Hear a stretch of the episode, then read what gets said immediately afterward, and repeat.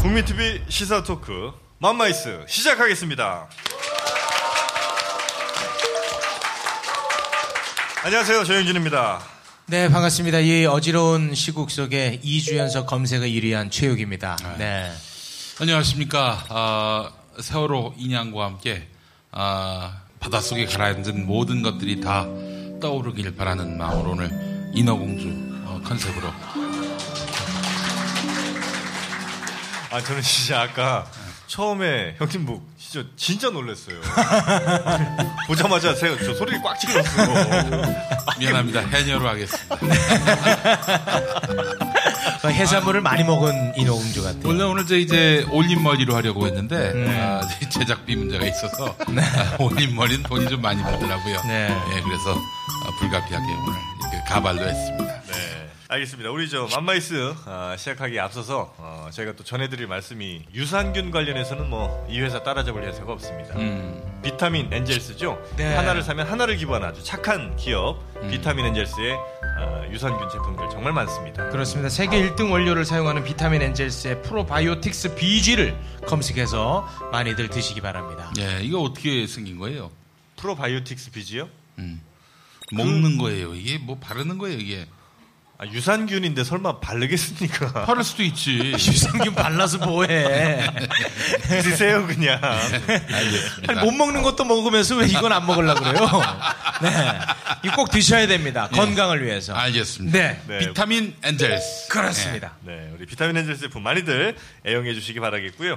자, 오늘 맘마이스 어, 본격적으로 시작을 해야 될 텐데 어, 오랜만에 여성 출연자가 또 오셨네요. 그렇습니다. 아, 아마 세월호 관련해서 이분을 기억하시는 분들이 굉장히 많으실 것 같습니다.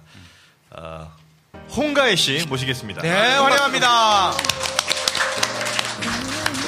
아, 홍가혜 씨. 아유, 보세요. 다들 어머어머 그런다. 홍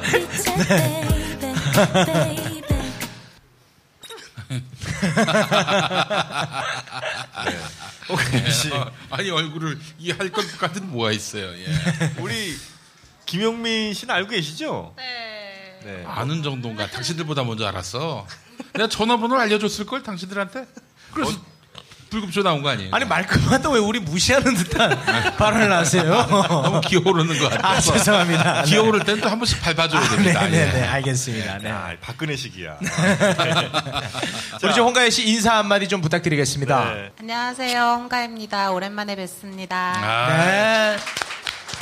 우리 홍가혜 씨는 뭐 직업이 홍가예요. 예. 예, 직업이 홍가예요. 네, 우리 저 홍가혜 씨와 이런저런 이야기 앞서서 네. 아주 뭐 축하할 만한 일이 있습니다. 아, 네. 뭐죠? 딴딴따단 딴딴따단 결혼 축하드립니다. 네, 결혼을 앞두고 있습니다. 네. 맞죠? 네, 오늘 이제 상견례를 하고 왔어요. 아이고 인사, 세상. 인사. 나 인사. 예. 네. 축가는 어떻게 최욱 씨가 부릅니까? 네? 아, 저 가수예요. 아, 그래요? 네. 예. 진행 같은 거 사회 누가 봅니까? 어, 설마 이 복장으로 하실 건 아니죠, 사회를? 아, 제가 저기. 아, 형님이 사회 봅니까? 아니, 네, 주례를 부탁합니다. 아, 주례를, 야. 사회! 아, 사회였어요? 네, 사회였죠. 아, 뭐, 아무나 상관없습니다. 예. 예. 아, 용민이 형이 사회 봅니까? 사회 많이 봤습니다. 어, 그렇군요. 은근히 많이 봤습니다. 네. 주례는 그, 그동안에 대승적인 어떤 화합의 차원에서 음. 홍가희 씨를 조금 좋지 않게 다뤘던 그 기자들이 네. 예, 주례를 하고 뭐 이러면 어떨까 싶은데. 아, MBN 사장. 예, MBN 사장. 악플러들도 이제 하객으로 또 모시고. 아, 네. 그 당시. 이동원 보도국장이라고. 이동원 보도국장. 알죠? 네. 아무튼 너무너무 축하드립니다. 네. 어, 최근에 이제 세월호가 다시 이제 무트로 올라오면서 음. 홍가혜 씨의 이름을 기억하는 분들이 굉장히 많습니다. 아, 아마 그렇죠. 홍가혜 씨도 최근에 그 세월호 보면서 많은 생각들이 좀 있으셨을 것 같아요. 음. 음. 그쵸. 그, 일단 뭐, 다들 이제 우려하고 계시는 부분들을 이제 뭐, 저도 마음 졸이면서 봤고, 음. 음, 그 이전에 제일 속, 조금 속상한 마음, 음. 또 이제 미수습자분들 아, 예, 그렇죠. 예, 예. 어쨌든 이제 가족 품으로 돌아오시길 바라는 간절한 마음이 공존했던 것 같아요. 네. 네. 음. 사실 이제 홍가혜 씨는 여기 계신 분들 중에서도 이제 그런 분이 계실 것 같은데 네. 좀 좋지 않은 시선으로 바라보는 분들이 많았어요. 음. 예. 그런 것에 대해서는 굉장히 또 억울함이 많이 있을 것 같습니다. 어, 이제 시간이 사실 3년의 시간이 됐잖아요. 처음에는 굉장히 많이 어, 너무 억울하고 너무 화가 많이. 예, 화가 많이 나서 제가 제 감정을 절제하지 못하고 이렇게 했던 부분들 상처를 좀 많이 받았어요.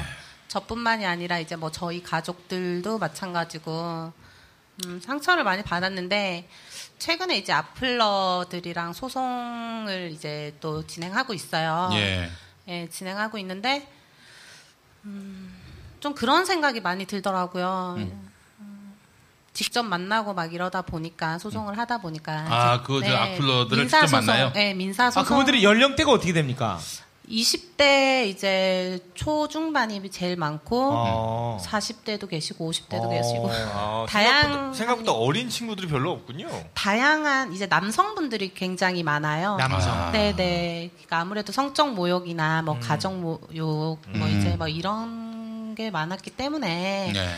남성분들이 많이 계신데 어쨌든 요즘에 최근에 들어서 음. 그런 생각을 참 많이 했어요. 어, 상처로 남기지 말자. 오. 네, 조금씩 제가 일어서고 있는 것 같습니다. 음, 그래요. 아니 혼자가 감당할 수 있을 만한 규모의 그런 어떤 공격이 아니었어요. 네. 어, 정말 대단했죠. 국가 권력부터 시작해서 이 조무래기들 악플러들까지 아주 총 공세를 당했어요. 그런 와중에 실제로 또 구속도 되지 않았습니까? 네, 즉시 구속이 됐었으니까 와. 재판 과정 없이 음. 이제 조사 자진 출석해서 조사받던 과정에 구속이 된 거라 음, 제가 뭐 이게 저에 대한 루머나 이런 것들이 방치되고 커졌던 이유가 즉시 구속되면서 반론의 기회가 없었기 때문에 아, 그렇죠. 좀더 커진 측면이 눈덩이처럼 커진 측면이 있지 않나 이렇게 생각하고 있습니다. 어디로 수감되셨어요? 목포 교도소. 아, 그 거기니까. 네네네. 그래서, 아, 아, 목포 교도소에 수감이 바로 됐어요.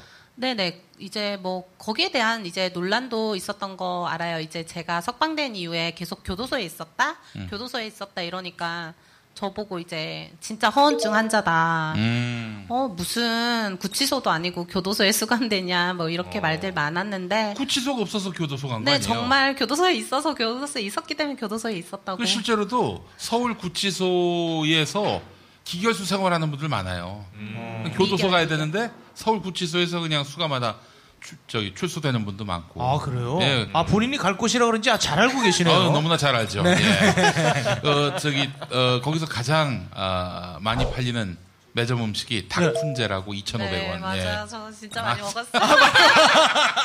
아, 아니, 저, 뭐라고요? 우리 저 그분이 아, 훈제. 그분이 저, 교, 저 구치소 들어갔을 때 어땠어요? 기분, 기분이? 일단 제일 처음에는 네. 이제 제일 처음에 이제 구속 소식을 제가 잠안 자고 봤거든요. 아, 지켜봤는데 예. 대단한 군- 저희들은 지금 그냥 국민들이 정말 음. 대단한 나라다 이렇게 음. 생각하고 있었고 아니 이제 본인의 어떤 그, 그 프로세스가 막 머릿속에 떠오르진 어 않았어요. 그거는 최근에 들어서 이제 음. 그 독방 모습이 공개되기 시작하면서 음. 너무 너무 이제 부하가 치밀더라고요. 아. 저가 있었던 여러분들이 이제 어, 뭐 인터넷에서 보시는 박근혜 씨가 음. 구속되어 있는 그 교도소 독방이랑 제가 있었던 독방이랑은 천지 차이거든요. 아 독방에 계셨어요? 저 독방에 수감됐었어요. 수감 이유가 있을 거 아닙니까? 동방에 수감. 모르겠어요. 그냥 처음에 딱 가서 이제 음. 교도소 소장님인가 님과 네. 이제 그 면담을 하는데 저한테 물어보더라고요. 의사를 홍거 홍거로 갈래 아니면 독거로 갈래 이렇게 물어보셔가지고 제가 홈 혼- 저는 뭐가 뭔지 모르니까 그냥 음. 혼거로 가겠습니다. 그랬더니 독방에 넣던데요. 청개구리도 아니고 황거 간다니까 왜? 근데 그러고 나서 이제 제가 보석 이제 보석으로 처음에 1심 때 이제 나왔는데 그 석방되기 전에 저한테 한 한 달 전에 또 물어보시더라고요. 이제 검찰 조사도 끝났는데 어 계속 독방에 있겠습니까? 홍거로 가겠습니까? 그래서 제가 또 계속 여기 있었으니까 독방에 있겠습니다. 그랬더니 홍거로 보내시고 정말 그랬어요. 음, 그러니까 총, 총 100일 102일 있었습니다. 100일. 아니 근데 지금 현재 무죄 아니에요 무죄. 어, 네. 1, 2심 전부 무죄 공소 사실에 대해 전부 무죄를 받았습니다. 그럼 대법원에서 만약에 또 무죄가 확정이 되면은 네. 그 100일 동안 수감된 거는 어떻게 되는 거예요? 그뭐 뭐- 뭐 보상이라도 받아야 될 거 아니에요? 형사 보상금이 아마 절차상 나오는 걸로 아는데 어, 지금 제가 사실 지금 거의 3년 동안 지금도 대법원에 이제 상고심에 계류되어 있고 이런 상태라서 거의 일상생활을 하지 못했던 상황이었어요. 근데 이제 거기에 대한 뭐 이런 건 없고 그냥 수감되었던 날짜를 따져서 뭐 5만 원, 10만 원 일, 일일당 뭐 이런 식으로 아. 된다고 해서 아, 이렇게 부당하게 교도소를 간다거나 다른 저 아닌 다른 사람이 만약에 이런 절차상의 대한민국 구조라면 뭔가 좀 굉장히 문제가 있다. 이렇게 아니 100일 그렇게 가둬놓고 말이야 사람 완전히 명예 위신 다 추락시켜놓고 일일당 5만 원? 모르겠어요. 5만 원인 경우도 있고 10일인 경우도 있고 그게 그 사람의 그 경제적인 이제 경제 생활 어, 구속되기 전에 경제 생활이라거나 뭐 이런 층 나이 뭐 이런 것들 다 고려한다고 본인이 들었습니다. 이것 때문에 일을 쉬었다든지 하면은 예 예 예. 아, 그 구속 사유가 허위 사실 유포였나요? 구속 사유는 해경에 대한 명예훼손. 아. 근데 보통 명예훼손도 이렇게 구속이 떨어지고도 그래요. 그렇게 드문 일이라고 들었고 제가 이제 수감되어 있을 때 교도관님께서 저한테 네. 그러더라고요. 자기 이제 선배 네. 30년 이제 교도관 생활 중에 명예훼손으로 이렇게 들어와 가지고 독방에서 CCTV가 24시간 가, 되는 뭐 사연 뭐 이런 데 제가 있었거든요. 그러니까, 그러니까 조두순급의 관리죠. 어, 네네. 조두순급의 이제 교도소에서 관리를 받았다 이렇게 제가 얘기 주장을 하는 건 저도 몰랐는데 이제 음.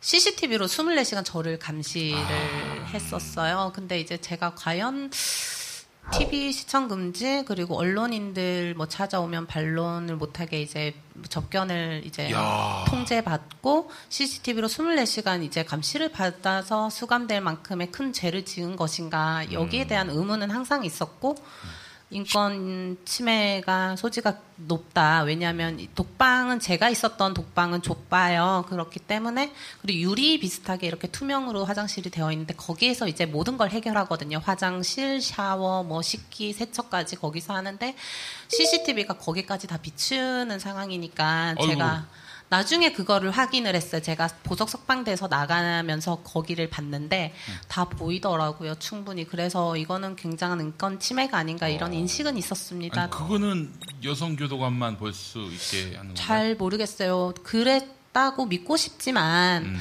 어, 그런 이제 뭐 체계가 있었다고 믿고 싶지만 제가 석방될 때 그 교도관님 남자 교도관님께서 들어오셨었거든요. 근데 이제 뭐 간간히 뭐 남자 교도관님들께서 제가 수감되어 있을 때 나가는 수감자도 있었을 거란 말이죠. 음. 그러면 충분히 거기를 볼 수 있는 상황이 있었어요. 몇 번이고. 그래서 제가 그런 거 생각하니까 너무 수치스럽고, 음. 어, 그랬지만 뭐, 야, 아니 그 억울하게 감옥 갇힌 거 아니에요? 그런데 그렇게 거기에 음. 사생활이고 뭐고 다 침해당하고 말이죠. 음. 그 홍가혜 씨 이전으로 명예훼손으로 감옥 간 사람은 바로 정봉주 전 의원입니다. 맞아. 아. 그러니까 이쪽은 MB, 이쪽은 박근혜. 어. 어, 그 아마 콕 찍어서 감옥 집어넣어라. 아 근데 이제 그. 정봉주 전 의원 같은 경우는 그래도 MB를 진짜 정조준해서 MB가 문제다 뭐 이렇게 한 거고. 네. 근데 홍가희 씨는 사실 세월호에 관련해서 이게 지금 제대로 구조가 안 되고 있다 이 얘기한 건데. 아이고 치명적이지. 빨리, 빨리 구조를 해내라. 뭐 그러니까 이거. 그 얘기를 한 건데 사실 박근혜를 정조준한 것도 아니고 그때 당시에는 예, 어제 도착했다고 말씀을 들었는데 도착 당시의 상황은 어땠습니까? 되게 우왕좌왕하는 모습이었고 저는 9시경에 도착을 했는데요. 지금 언론에 보도되는 부분과 지금 저희 현재 실제 상황과 지금 많이 상이하고 있습니다. 예, 어떤 점이 많이 다른 겁니까? 해양경찰청에서 경찰청장이 지원해준다고 했었던 장비며 그리고 인력이며 배며 지금 다 장비 지원은 전혀 안 되고 있었고요. 그리고 지금 뭐 속속들이 안 들려요. 안 들. 현장 지금 대응 상황이 매우 미흡하다고 보시는 것 같습니다. 그럼 구조 장비나 물품 같은 것들이 전혀 지원이 안 되고 있는 상황입니까? 전혀 지원 안 돼 있고 개인 장비들 가지고 오신 분들 있는데요. 네. 개인 장비들 가지고 오신 분들 있지만 지금 턱없이 부족한 상황이고 민간 잠수부 지원자, 봉사 지원자분들도 모두 지금 그냥 현장 대기하고 있는데 지원이 전혀 안 되고 있어 곤란하고 또 4시에 야간, 야간 작업이 된다고, 안 된다고 해서 네. 4시부터 다시 투입될 가능성이 높다고 해양청장께서, 해양청장이 지금 말을 했는데 전혀. 네네. 홍가희 대원님은 그러면 네, 전혀. 예, 예. 네. 홍가희 대원님은 그러면 지금 바다에 들어갈 수 없었던 상황입니까? 가셔서 지금 어떤 작업들을 하셨어요? 지금 와서요 투입되려고 바로 바다에 들어갈 수 있게 스킨스쿠버 장비라든지 이런 거 다 준비하고 다 알아보고 지금 바로 투입되려고 있었는데요. 지금 이 해양경찰청인지 어디서 정부 쪽에서인지 지금 저희들 민간 작업하는 것을 막고 있습니다. 그러면 홍가희 대원님께서 보시기에는 현재 거기에 있는 그 상황을 관리하는 당국이 제대로 구조 작업에 있어서 파악을 못하고 있다. 제대로 지시를 못 내리고 있다. 이렇게 보시는 겁니까? 그런 부분도 어느 정도 있고요. 저희 민간과 해양과 같이 협력하여 지금 수색을 뭐 벌인다 어쩐다 지금 언론에 다 나가지 않습니까? 네. 그런 부분들이 지금 전혀 이루어지지 않고 있습니다. 민간 잠수부들을 모집을 했지만 실제로 사용되고 있지 않다라는 이야기를 해주셨는데요. 혹시 그 생존 가능성이 있다라고 나온 이 언론의 이야기에 대해서 실제로 직접 들으신 거지 확인하신 거는 아니죠. 확인 자체를 못하게끔 지금 들여 투입을 시켜주지 않고 있습니다. 그리고 들어가서 확인했다는 민간 잠수분들의 말들도 지금 다 똑같습니다. 우왕좌왕 하는 게 아니라 다 똑같이 확인했다라고 뭔가 이제 사람 소리와 대화도 시도했고 갑판 하나 사이를 그벽 하나 사이를 두고 신호도 확인했고 대화도 했고 지금 증언들이 다 똑같습니다. 근데 언론만 다릅니다. 아니라고 주장하고 있는 겁니다. 이게 사실은 박근혜 몰락이 세월호 참사로부터 시작되겠다고 봐야 돼요. 어, 이건 뭐, 이건 구조할 의지가 없는 정부라는 것이 확인이 됐고, 그걸 들춰낸 거예요. 홍가희 씨가. 그걸 들춰냈고, 그 비밀을 폭로하니까, 이제 사실은 굉장히 불편했던 거죠. 그래서 이제, 결국에는 뭐, 그동안 그 후에 진상규명도 다 딴죽 걸고, 그냥 발목 잡고, 그랬던 게, 뭔가 감추고 싶은 큰 비밀이 있기 때문이 아니겠는가. 그 현장 이야기를 좀 한번 해보, 해주셨으면 좋겠는데, 그때 우리 유경근 선생이라고 그 세월호 가족협의회 집행위원장께서 수요일이었는데 사고가 난 지, 아, 사건이 난 지가 수요일이었는데 토요일까지 구조를 전혀 안 했다는 거예요. 잠수사분들은 많이 왔죠. 그래서 뭐 어떻게든 현장에 들어가려고 했는데 못 들어가게 막았고요. 그때 이제 가셨던 거 아닙니까? 제가 그러니까 유경근 위원장님께서 말하는 그 시기에 예. 인터뷰를 했던 거예요. 그렇죠. 네, 예. 네. 그래서 그냥 제가 다소 뭐 이제 어 절제되지 않은 표현을 인터뷰에서 썼던 거는 사실이에요. 어, 그때 당시에 뭐 감정을 제가 어, 절제한다거나 그리고 인터뷰에 응해 이제 요청이 저한테 들어왔었는데 그 의도 자체도 전문가적 어떤 의견을 저한테 요구했던 게 아니라 그냥 거기 현장에 내려간 사람으로 이제 잠수 지원자로서 이제 잠수부 지원자로서 이제 현장 분위기 정도를 전달해 달라. 네. 어, 현장에서 어떤 말이 오가고 있으며 어떻게 자, 지- 이제 작업 진행은 어떻게 되고 있고 유가족 이제 실종자 가족분들이나 뭐 거기에 있는 분들 이제 뭐 어떻게 하고 있는지 이 정도로 저에게 물어봤기 때문에 저는 이제 너무 어, 그 정도는 뭐 솔직히 대한민국에서 어떤 시민이든 어떤 스탠스에 있는 분들이든 충분히 자기 견해를 밝힐 수 있고 현장에 있는 사람으로서 전달하는 거에 무리가 없겠다 이렇게 판단을 했는데 과장해가지고 쟤네들이 뭐 의도적으로 구, 조 저기 구조 활동을 안 하고 있다 뭐 이런 식으로 표현했던 거 아니고 그냥 그대로 얘기했던 거예요 막고 있다고 하니까 막고 있다 뭐 이런 식으로 전달했는데 이렇게 그 뒤- 될줄 아니, 몰랐죠. 디, 디테일의 문제로 들어가도 크게 틀린 게 아니에요. 네. 예. 크게 틀린 게 아니라 이제 법원 판결에서도 이제 조목조목 이제 판결문이 났습니다. 전혀 뭐 그냥 그대로 다 증언이 다 되었어요. 사실 그 과정이 정말 지난했고 힘들었지만 네. 예, 그때 당시에 있었던 저 근처에 있었던 잠수부들부터 실종자 가족분들부터 전부 다 제 재판에 오셔서 다행히도 음. 증언을 해주셨기 때문에 음. 음, 제가 지금 이렇게 무죄를 받고 있는 것 같습니다. 예. 혹시 그 유족분들과 또 지금 계속 연락을 하고 계시죠? 네, 네. 어. 너무 네 저를 예뻐해 주셔서 음. 그리고 저 항상 감사하게 음. 네. 죄송한 마음으로 이렇게 본의 아니게 이제 홍가희 씨가 세월호 관련해서 깊숙이 이렇게 좀 어, 함께 하게 됐는데 네. 이거 이런 질문하면 또 훈제 닭을 또 먹어야 될지 모르겠습니다만 홍가희 씨가 생각할 때 정부가 왜 그렇게 이, 이 세월호에 대해서 유독 예민하게 반응하고 그리고 구조가 왜 그렇게 비상식적으로 이루어졌는지 본인이 생각하는 게 뭐가 있을까요? 치킨을 먹어야 될지도 모릅니다만. 네. 아 괜찮아요. 아, 괜찮습니까? 사실의 영역에서 얘기하는 것하고 의견의 네. 영역에서 얘기하는 건 분명히 네. 달라요. 의견으로 얘기하는 건 표현의 자유에 해당하기 때문에 네. 난 그렇게 생각한다 이렇게 말씀하시면 돼요. 어. 표현의 자유에 해당하더라도 생각 생 요즘 참 이상한 세상이죠. 네. 생각을 얘기하더라도 뭐 재판 과정에서 밝혀야 되는 거니까 그게 참 그냥 아, 무조건 의견도? 의견도? 무조건 그냥 무- 소송을 걸어 오시니까 아. 참 이게 대한민국에서 의견 자- 자기의 생각을 말하고 산다는 게 참 피곤한 일이 됐어요. 그쵸? 뭐 다시 혼재닭을 먹더라도 또 할 말은 하고 살아야 된다고 생각합니다. 네. 또 한번 좀 들어보고 싶어요. 네. 네. 저는 분명히 어, 어떤 당시 현장에 구조 체계 그리고 어떤 매뉴얼이 있어도 그걸 집행하는 자들의 부재, 양심의 부재가 분명히 그 현장에 있었다고 어. 있었음을 목격했습니다. 어떤 변명이나 핑계도 세월호 사건 앞에서 어, 통하지 않는다라고 생각을 하고 음, 분명히 명백한 음. 이말 위험한데. 어,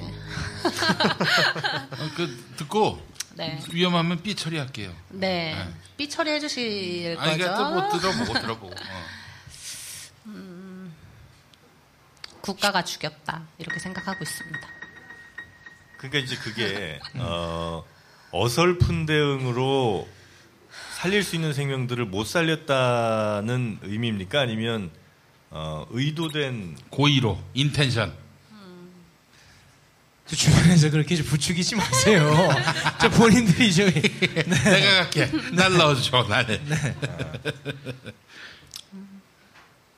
다 뭐 생각하는 바랑 저도 비슷하게 생각하고 있습니다. 저는 고의라고 생각합니다. 고의로 구조 안 했다고 생각해요. 저는. 왜요? 예? 왜요? 아니 고, 구조 안 했잖아. 아니 그 사람을 살려야 되는데 행정력이 공권력이 구조를 안 했잖아요. 그러니까 이유가 있을 거 아닙니까? 고의로 안 했다면 무슨 이유인 거예요? 아 고의로 안 했으니까 안 저기 구조를 안 한 거지. 아니 아니 그러니까 왜 이유가 있을 거 아니에요? 아 그걸 내가 어떻게 알아 그걸?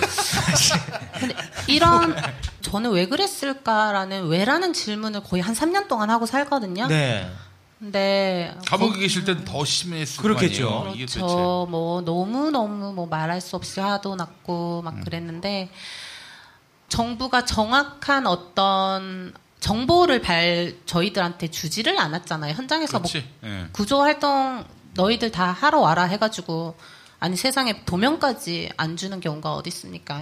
잠수하는데. 그렇죠. 그래서 이제 당시 현장에 있었던 잠수사분들이 많이 분노를 하셨고 이게 정말 제대로 된 시스템으로서 구조 활동을 할 어, 생각이 있는지 여기에 대한 의문을 정말 많이 가졌던 거는 사실입니다.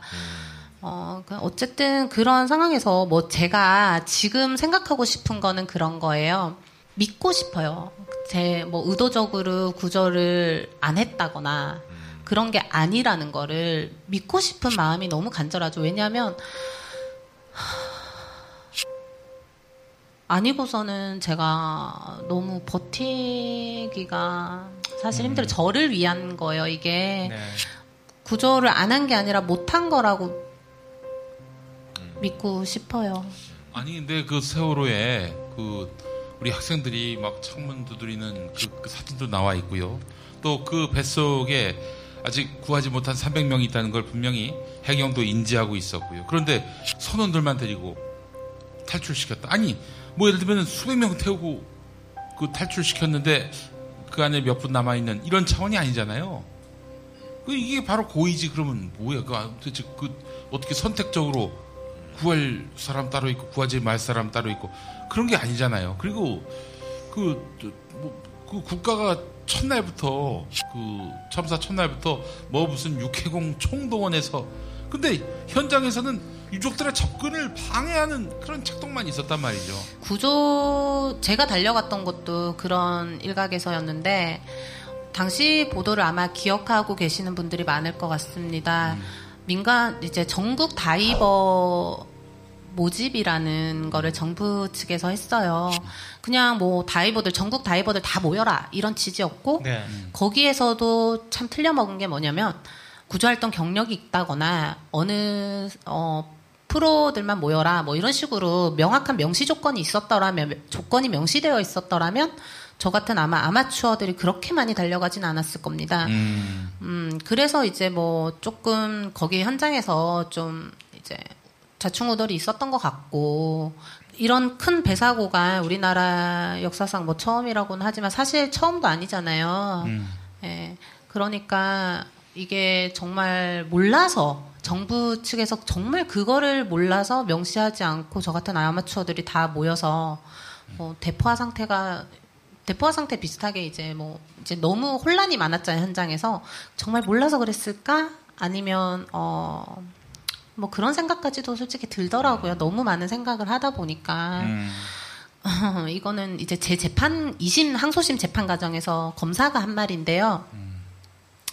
해경 관련자를 이제 재판 증인 검찰 측 증인으로 불러다 놓고 물어보는 게 우리나라에서 이런 큰 사고가 처음이었으니까 뭐 당신들도 우왕장 뭐 정신이 없었던 거죠? 뭐 이런 식으로 질문을 하더라고요. 이제 검사 네. 검찰 측 증.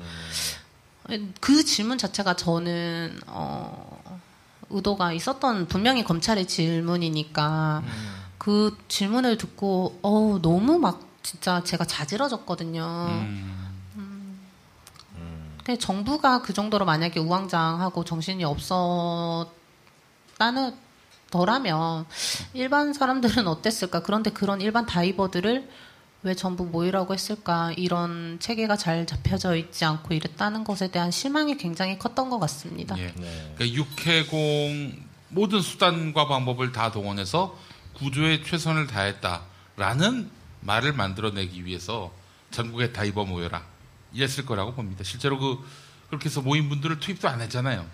음, 뭐 민간 다이 잠수사들 뭐 투입을 시키기는 했었죠. 그분들도 예, 언딘하고 계약한 예, 뭐 그분들도 처음에 형편없었다고 하더라고요. 아. 그래서 사실은 잠수사 분들 나중에는 또 선임 잠수사한테 다 죄를 뒤집어 씌워 가지고 한 번 돌아가셨거든요. 예, 그래서 그 죽음의 책임을 선임 잠수사한테 다 뒤집어 씌우고 공우영 잠수사님. 예, 그러고 나서 이제 김관홍 잠수사님도 음. 네, 또 안주 돌아가셨고, 그러니까 그 너무 그 트라우마가 크셔서 네, 네. 스스로 목숨을 끊, 끊으셨죠. 그러니까 예. 네. 사실 뭐 무능해서 그 많은 생명을 잃었다고 해도 이제 화가 나는데 음, 저 같은 이제 평범한 사람들이 봤을 때 뭔가 악마적 의도가 있는 듯한 음. 그런 모습 때문에 아 이게 참 너무너무 궁금한 것들이 많습니다 근데 사실은. 범인들이 자기 죄를 감추죠. 네. 그 난그 진상 조- 진상 규명에 대해서 그렇게 길을 쓰고 막는 걸 보면은 아 이것들이 범인이구나. 뭔가 더 어, 드러나지 말아야 할 것들을 감추고 있구나라는 생각이 들었고요. 우리 저 홍가희 씨한테 홍가희 씨가 정부 당국도 아니고 정치인도 아닙니다. 자꾸 그런 무거운 질문을 지, 지우지 마세요. 너부터 시작했잖아요. 네 그래서 우리 저 홍가희 씨도 자연인의 한 사람으로서 이제 행복하게 살아가야 됩니다 그렇죠. 예. 우리 홍가희 씨는 그 누구보다도 이제 악플러들에 대한 심경이 좀 남다를 것 같아요. 혹시 지금 타자에 지금 손 올리고 있는 애들 지금 있을 거예요, 지금. 이런 친구들에게 한마디 좀 해주세요. 글쎄 이제 참 뭐라 해야 되냐. 자꾸 우리한테도 그 정치인 불러놓고 그 시덥지 않은 얘기한다고 악플 막 달고 미치겠어요, 이 새끼들 때문에. 네. 우리도 대응 매뉴얼이 좀 필요하거든요. 네. 그러니까 악플까지는 솔직히 뭐 네. 사람의 호불호는 있으니까 네. 악플까지 악플의 범위라는 게 있잖아요. 악플의 범위라는 게 있는데 참을 수 없는 영역이라는 게 있어요. 그 그렇지. 악플에는 네. 예를 들어서 뭐 지금 이 순간 뭐 키보드에다 홍가이 진짜 못생겼다 살 왜 이렇게 많이 쪘냐 뭐 이 정도는 저는 그냥 웃어 넘깁니다. 웃지 않을 것 같은데. 아니 사실이니까.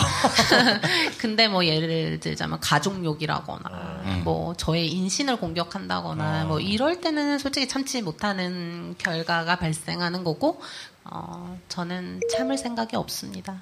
어, 참을 생각 없고 이제는 조금 많이 안정이 됐어요. 옛날에는 그런 거 보면 흥분하고 그랬는데. 네, 어. 막 너무 흥분하고 막 댓글로 이제 같이 소송, 싸웠구나. 예, 고소를 제가 이제 그만하자 이렇게 딱 정해놓은 게 있거든요. 그래서 음.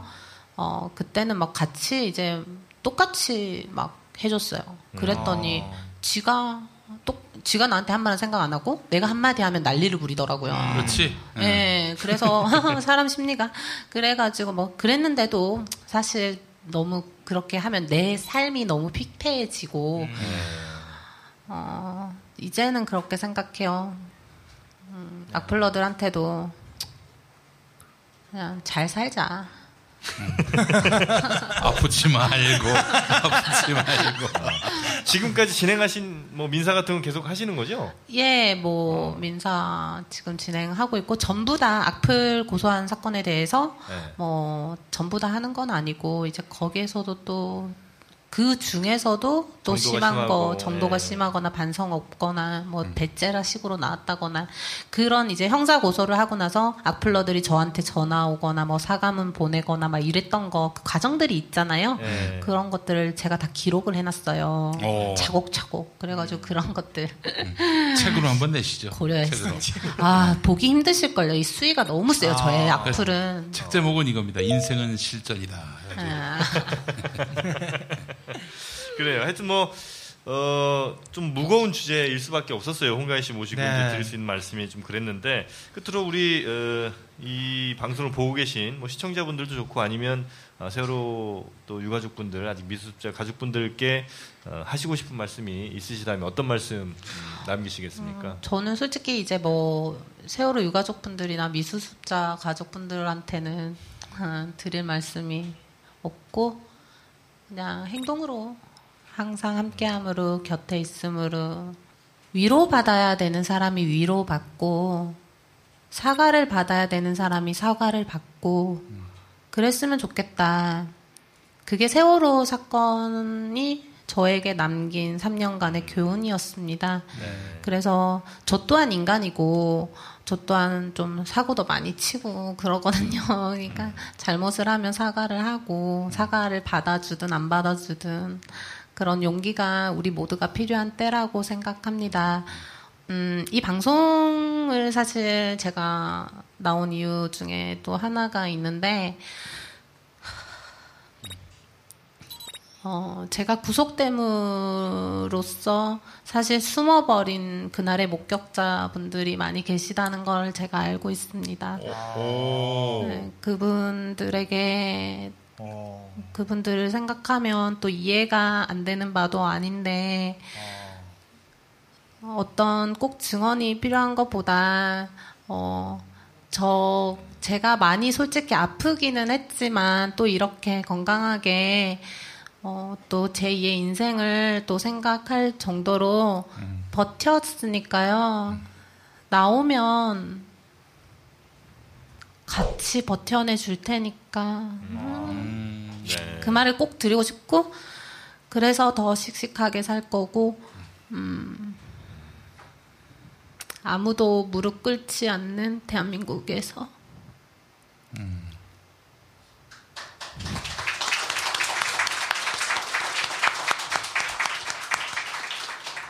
네.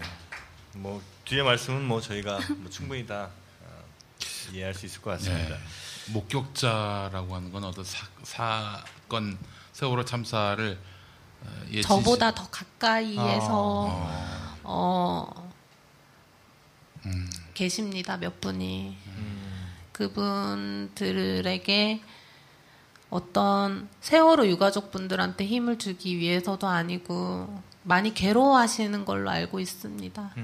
그래서 음, 저 때 제가 너무 죄송했거든요.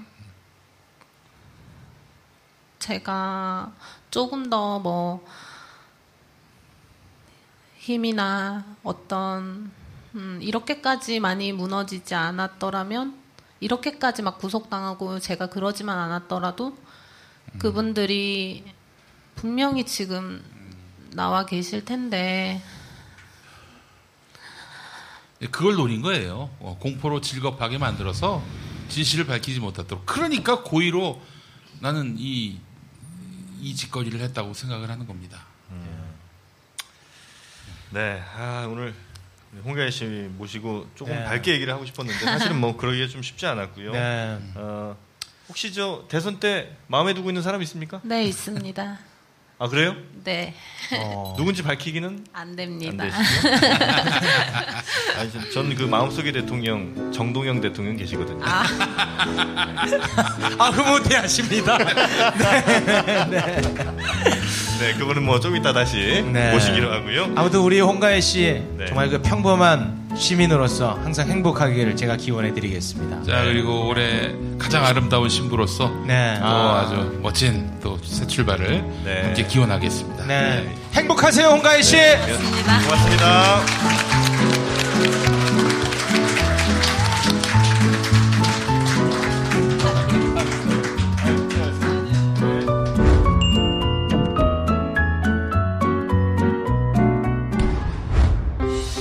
비타민 엔젤스는 생각했습니다. 어떻게 하면 더 좋은 유산균을 만들 수 있을까? 세계 1등 원료 회사를 찾아 그중 제일 좋은 원료로 유산균을 만들자. 여러 논문과 인체 시험으로 장 건강에 유익함이 입증된 프로바이오틱스 비지. 인터넷 검색창에 프로바이오틱스 비지를 쳐보세요. 옷도 신발도 가방도 다 휴대폰으로 사는데. 왜? 휴대폰은 휴대폰으로 사면 안 돼? 안 되긴. 휴대폰 전문 종합 모바일 쇼핑몰 굿딜이 있잖아 굿딜. 사고 싶은 휴대폰 내가 원하는 요금제 통신사를 선택하면 나에게 맞는 최적화된 상품이 자동으로 상품도 쇼핑몰 수준으로. 복잡한 약정과 조건 최저가를 찾아 발품 파는 일은 이제 그만 이제는 가볍게 터치로 한 번에. 이제 휴대폰은 휴대폰으로 구매하세요. 어플 다운로드 1위 굿딜. 지금 바로 플레이스토어 앱스토어에서 굿딜을 검색하세요. 초기 비용 세금 혜택 감가상각 보험료 할증 차 타는데 뭐가 이렇게 복잡해? 이제 자동차 선택만 하십시오. 초기 비용에 고민 없이 편리하게 신차 노트가 도와드립니다. 전국 메이저 렌트 리스 업체 15군데와의 업무 제휴로 원하는 차종과 조건에 따라 최적화된 맞춤 견적서를 제시합니다. 이제는 복잡한 비용 걱정, 차량 관리 걱정 전부 신차 노트가 책임집니다. 승용차, SUV, 수입차, 법인 차량 원하는 차를 선택하고 월 렌탈료만 납부하세요. 검색창에 신차 노트를 검색하세요.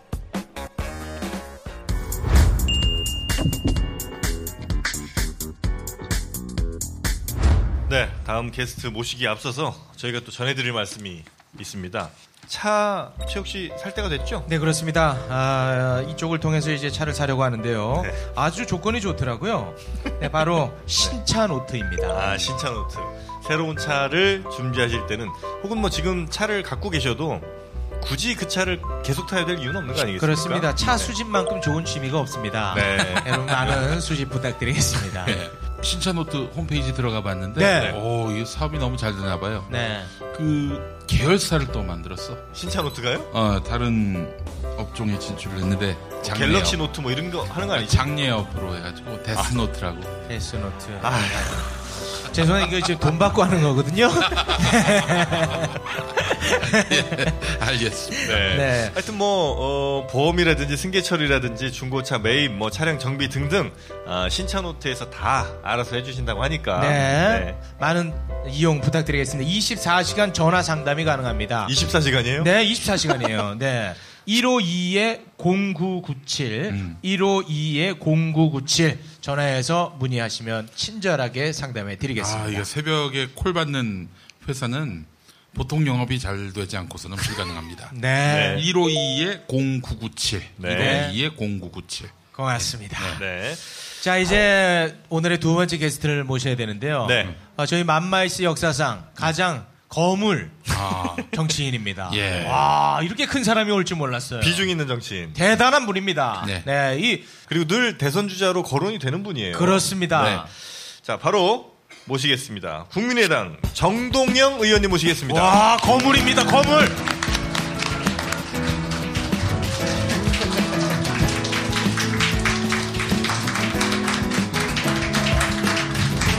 아, 거물 정치인. 네. 아유, 고맙습니다. 여러분. MB를 만든 사나이. 네. 아, 많이 당황해 하십니다. 네. 이분이 계셨기 때문에 MB가 있습니다. 네. 정동영 의원님. 저 소개, 저 인사 부탁드리겠습니다. 어, 제 꿈이 이루어졌습니다. 오? 우리 김용민 박사 프로그램에 한번 나오는 거예요. 그, 그 잘할 만한 게요. 우리 저 김용민 씨가 예. 어, 정동영계라는 일각의 소문 때문에 아, 그래요? 예. 어. 그 SNS에서 이제 몇몇 또 진보 네티즌들로부터 욕을 많이 먹는 것 같던데 아. 정동영계. 아유, 네. 진보 네티즌이 화를 낼 이유가 없다고 봅니다. 아, 좋습니다. 가장 진보적인 정치인이기 때문에. 아, 좋습니다. 네. 오늘 할 얘기가 많을 것 같은데. 어, 갑자기 갑자기 땀이 나네요. 자, 일단 어떻게 그, 어, MB 대통령 책임부터 털고 갈까요? 아니, 그거 그냥 넘어가도 됩니다. 원하신다면 넘어갈 수 있습니다. 제가 못나서 그렇죠. 뭐. 예. 죄송합니다. 네. 아, 그렇게 받으시니까 의원님은 이번에는 왜 저 출마 안 하셨어요? 떨어져 보니까요. 네. 때를 알겠더라고요. 아, 지금은 때가 아니었습니까? 그 손학규 씨한테 좀 조언 좀 해주시지. 아니 그걸 나 몰라도 지켜보세요. 못됐어. 아, 짓궂다. 속어로 판때기라는 말이 있어요. 판때기. 판때기요? 예. 뭐죠 그게 판때기? 그러니까 판때기가 아니다 싶으면 안 나와야죠. 그러니까요. 그거를 아시면 그 다- 지금 얼마나 고생하십니까? 그럼요. 물어봤으면 내가 알려드렸을 텐데. 아, 안 물어봤구나. 네, 속으로 한번 당해봐라. 힘들 텐데 이렇게 또. 네. 제가 저 손학규 대표한테도 한 번 떨어졌어요. 당 대표 나왔다가 아, 같이 붙어서 참. 아 그럼 복수심해. 아, 이거. 그럼 하여튼 지금 많이 저 떨어졌어요. 예. 대선 판때기도 보시겠네요. 아 다 보고 계시지. 아 이거는 정말 고수예요. 아, 그럼 지금 대선 판때기도 충분히 다 어, 야 오늘 재밌겠다. 감지를 하고 계시고. 네. 우리 국민이 더 잘 알죠. 뭐. 예. 겸손하시네요. 네. 그럼 네. 바로 좀 한번 여쭤보면 어떨까 싶어요. 아 그러면 네. 지금 오는 9, 5월 9일에 그 대선판 말고 그 전에 예. 것들 예측은 하셨는지 한번 저희가 검증을 좀 해보겠습니다. 네. 민주당 이제 경선 결과 나왔잖아요. 예. 어 요거는 예측을 하셨습니까?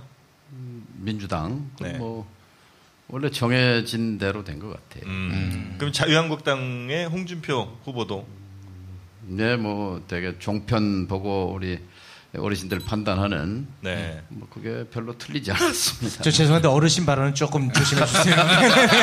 제가 불안해서 그렇습니다. 네, 하지 마세요 그런 거 제발. 이제는 그만해. 네. 네. 13년 전 얘기인데 또 들, 네, 그만하죠. 네네네. 자 그럼 이제 진짜 어, 국민의당. 국민의당 네. 예상 하실 수 있었겠죠? 그거는 그렇죠. 사실 국민의당에서는 음, 손학규 대표나 우리 박주선 어, 후보가 나와서 예. 이제 경선은 됐지만 음, 사실은 안철수 후보를 이길 수 없는 구, 그런 구, 조였다고 할 수 있죠. 예. 그래도 그 지역에서 아무나 와서 완전 개방형 오픈 프라이머리를 했는데 그러면은 아무래도 손학규 대표가 훨씬 호남에서는 유리하지 않겠는가. 주민등록증만 가져오면 다 투표하자. 그거는 정동영 제안입니다. 아, 이거 제가 해드리려고 조금만 기다렸으면 됐는데. 제가 해드리려고 했는데. 이번에 그 네. 안철수 바람이 분 결정적인 역할을 해주신 분이 우리 네, 의원님이세요. 왜냐하면 이제 네. 민주당이 100만, 200만 이렇게 되는데 우리도 선거인단 모집하면 당세라든지 이런 걸로 봐서 반의 반도 안 될 거고. 그렇죠. 그러면 네. 뭐이 경선 자체가 마이너 경선이 되니까 네. 제가 2월 20 며칠인가 천안에서 지역위원장들 1박 2일 연수가 있었어요. 어떻게 음. 당을 살릴 건가 그때. 경선을 살릴 방법은 주민등록증만 가지면 누구나 투표할 수 있게 완전 개방형 경선으로 어, 아. 여는 거다. 예. 일단 뭐 반대가 많았어요. 왜냐하면 역 어, 역선택, 역- 역선택. 또는 아. 조직 동원력이 강한 사람이 또 이긴다. 선관위에서 관리 안 해줄 거다 등등. 음. 근데 그럼에도 불구하고 어, 이, 이 길을 가지 않으면 길이 없다. 음. 어? 라고 했는데 이제 그 뒤에 이거를 이제 손학규 후보 측에서 룰 미팅, 그 룰 정하는 음. 그 회의에서 주장을 했고 안철수 후보 측은 그걸 한사코 안 받으려고 했죠. 아. 근데 이제 밀려서 받았는데 결국 또 수혜자가 된 셈이에요. 그러니까 네. 어, 인생지사 세옹지마입니다. 그게 정말 이번에 신의 한 수가 됐습니다. 네.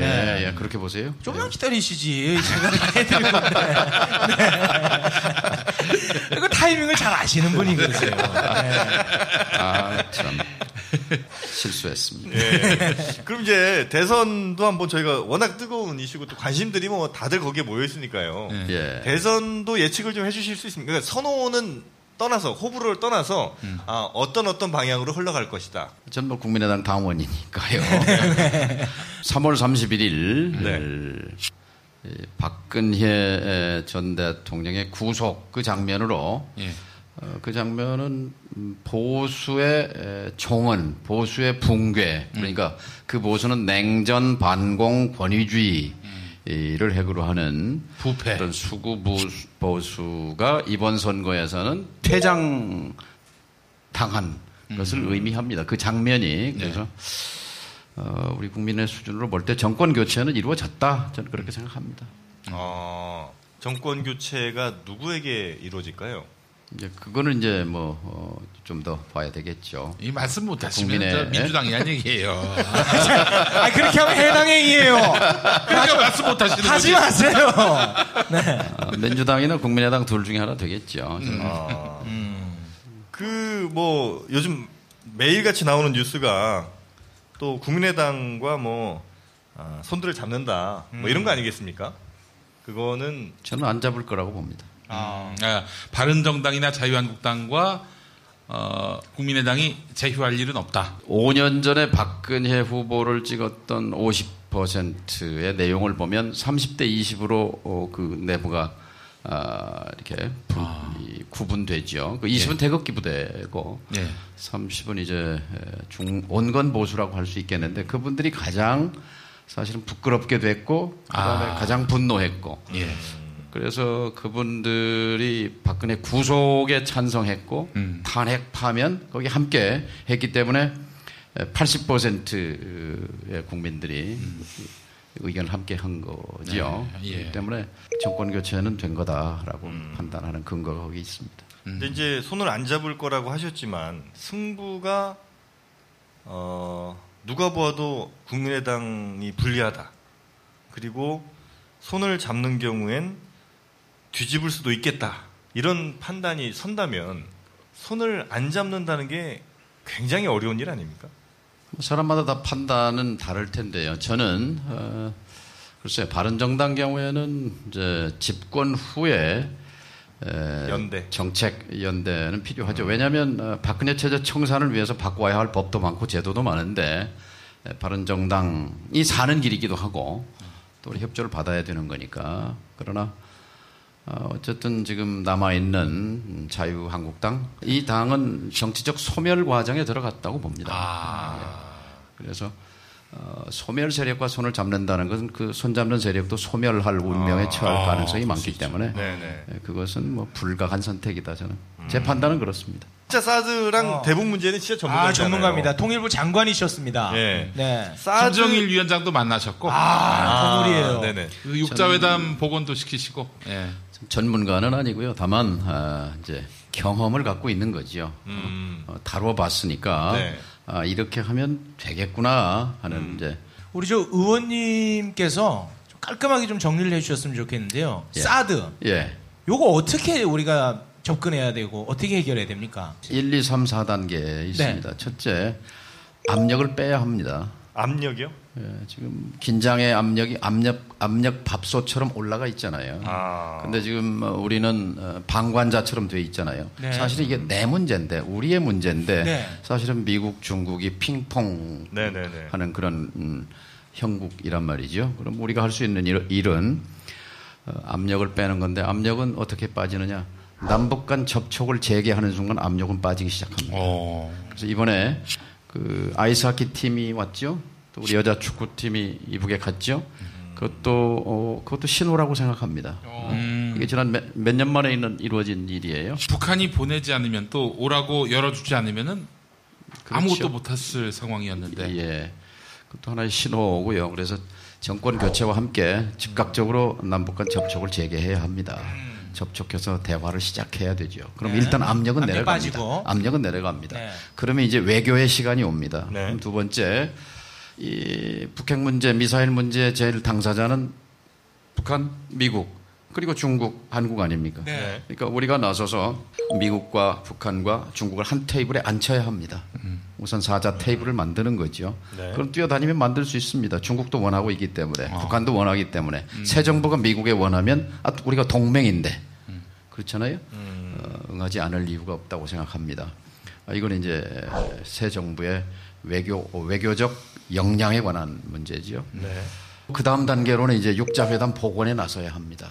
음. 육자회담 얘기는요, 어, 작년에 그 북한이 핵실험했을 때 유엔이 유엔 역사상 가장 강력한 제재 결의를 해요. 네. 뭐 석탄, 철광석, 무슨 뭐 히토류 모든 수- 어, 수출 막고 금융 제재 등등 강력한 제재를 하면서 그 마지막 줄에 뭐라고 돼 있냐면 어, 북한 핵 문제는 2005년 9월 19일 미국, 중국, 일본, 러시아, 남북 육자 회담에서 합의한 9.19 공동 성명에 의해서 해결해야 한다라고 유엔 안보리 결- 결의에다가 어, 박아 넣었습니다. 이것을 그런데 에, 다시 재가동시킬 그런 주체가 필요합니다. 그게 서울이어야 합니다. 서울입니다. 새 정부입니다. 새 정부가 이 외교의 키를 돌려야 하는 거죠. 여기까지만 돌리면 그 과정에서 어, 사드 문제는 대화를 통한 해결, 평화적인 해결이 가능하지요. 그리고 4단계 마지막 우리가 가야 할 길은 결국 한반도 비핵화와 그리고 평화 협정을 바꾸는 거지요. 네, 바꾸는 거죠. 음. 그러기 이제 그 과정에서 음, 세 가지 기둥이 필요합니다. 네. 3원칙인데요. 하나는 북핵 불용의 원칙입니다. 어떤 경우에도 우리는 북한 핵을 인정할 수 없습니다. 네. 그러니까 아, 북한 핵을 인정할 수 없고 북핵 불용의 원칙을 갖기 때문에 제재는 정당한 겁니다. 우리도 어, 북이 핵을 갖고 있는 한 제재할 수밖에 없는 겁니다. 어, 두 번째는 어떤 경우에도 한반도에서 전쟁은 있을 수 없다. 용납할 수 없다는 전쟁 불용의 원칙. 네. 그리고 이것을 해결하는 데 있어서 끈질긴 대화로 해결해내겠다는 평화적 해결의 원칙. 아, 이 3원칙을 어, 천명하고 그 3원칙 위에서 남북 접촉을 재개하고 사자 테이블을 만들고 육자 회담을 복원하고 그리고 궁극적으로는 비핵화와 평화협정을 바꾸고 이건 뭐 앞에 쫙 나 있는 그 이정표예요. 이 길을 네. 걸어가면 되는 겁니다. 네. 아 근데 그 압력을 이제 남북 한의 어떤 어, 대화로 뺄 수 있다고 하시는데 지금의 갈등이 어, 북한과 미국이나 우리와 중국의 갈등이라기보다는 사실은 미국과 중국이 G2로 서로 이제 어, 강대국끼리 대결인데 마침 그 장이 이제 우리나라가 된 거 아닙니까? 예. 근데 남북 간의 대화가 그 미국과 중국의 어떤 김을 빼는데 이게 뭐가 될 수가 있습니까? 아주 좋은 질문이신데요. 오늘의 이 비극적 상황의 뿌리는 100년하고도 20, 123년 전, 123년 전, 1894년 갑오 농민혁명 청일전쟁의 뿌리가 있습니다. 그러니까 도저히 이 피폐한 삶과 부패한 관리, 부패한 정권 때문에 못 살겠다고 해서 일어났잖아요. 네네. 그런데 이 정부가 당시 조정이 동학농민군의 기세에 눌린 나머지 이걸 이제 음, 두려워 두려워서 네. 조- 취한 조처가 청나라 군대를 부른 거거든요. 아, 네. 청나라 군대가 들어오니까 아산만을 통해서 일본 군대가 따라 들어왔어요. 우리도 들어갈 권리가 있다. 음. 네네. 아, 이렇게 해서 결국 청나라 군대와 일본 군대가 아산, 평택, 성환 여기서 어, 난자하게 전쟁판을 벌인 거예요. 네네. 그래서 청나라가 깨지죠. 그러니까 그때 일본군은 그 스나이더라는 총으로 무장하고 있었고 상당히 좀 그 기술이 진보된 중국은 화승총 비슷한 총이 좀 저, 구식총이었고 무력 차이에서 상대가 안 됐고 지금도 아산 평택 지역에 가면은 아산이 깨지냐 평택이 깨지냐 이런 말이 있어요. 아산이 깨지냐 어, 성환이 깨지느냐 그저그 지역에 그런 말이 남아 있는데 네네네. 그게 청일 전쟁 때 얘기입니다. 어. 이 청일 전쟁의 패배의 결과로 그 다음 해 대만이 일본의 식민지로 넘어갑니다. 동북아는 그렇게 연동됩니다. 음. 네네네. 아, 이 한반도에서의 청일 전쟁의 결과로 그리고 이제 그 가을에 에, 동학농민군이 다시 이제 2차 기포 외세를 몰아내자. 네. 어? 이렇게 돼서 일본군과 맞붙는데 저 우금치 공주 위에 거기서 2만 명의 전라도 농민들이 학살당합니다. 그리고 전국적으로 뭐 10만 명이 이상이 이 목숨을 잃고 그 청일 전쟁의 뿌리가 식민지로 가고 일본 식민지로 됐잖아요. 10년 뒤에. 네네네. 그리고 식민지에서 해방되면서 분단으로 가고 분단에 몇십 년 지나서 지금 사드 국면으로까지 왔거든요. 근데 그런 당시에는 이제 일, 일청이고 지금은 네. 미중인데 1890년대 조선과 조선 조정과 네. 아, 지금의 대한민국은 다른 다른 나라지요. 네네. 이 지정학은 같죠. 이. 네네. 그러니까 전 세계에서 빅4 1, 2, 3, 4등 정치적으로, 네. 군사적으로, 외교적으로, 경제적으로 1등, 2등, 3, 4등이 미국, 중국, 일본, 러시아 그 네 나라 빙 둘러싸여 있는 나라는 우리밖에 없어요. 이 지정학의 저주가 970회가 넘는 외침을 불렀지만 이것을 기회로 만드는 것이 이제 우리의 능력에 달린 거지요. 가장 중요한 건 이 사드 문제가 또 북한 핵 문제가 이게 누구 문제냐? 이게 미국 문제냐? 이렇게 하는 순간 해법은 없습니다. 이게 내 문제다. 내가 주체적으로 주도적으로 자주적으로 풀어야 된다라고 이 문제의 성격을 규정하는 것. 여기서부터 출발해야 한다고 봅니다. 네. 그래서 그 네 단계를 거쳐가지고 궁극적으로는 사드를 없애는 거예요. 놔두는 거예요. 사드가 들어올 필요가 없는 거죠. 아, 없는 거예요? 또 아니면 네. 들어왔다면 운용할 필요가 없게 만들어내는 거지요. 네. 그렇게 의원님께서 말씀하신 네 단계를 가장 잘 수행할 후보가 뭐 안철수 후보겠죠? 음, 정동영이죠. 아 정말.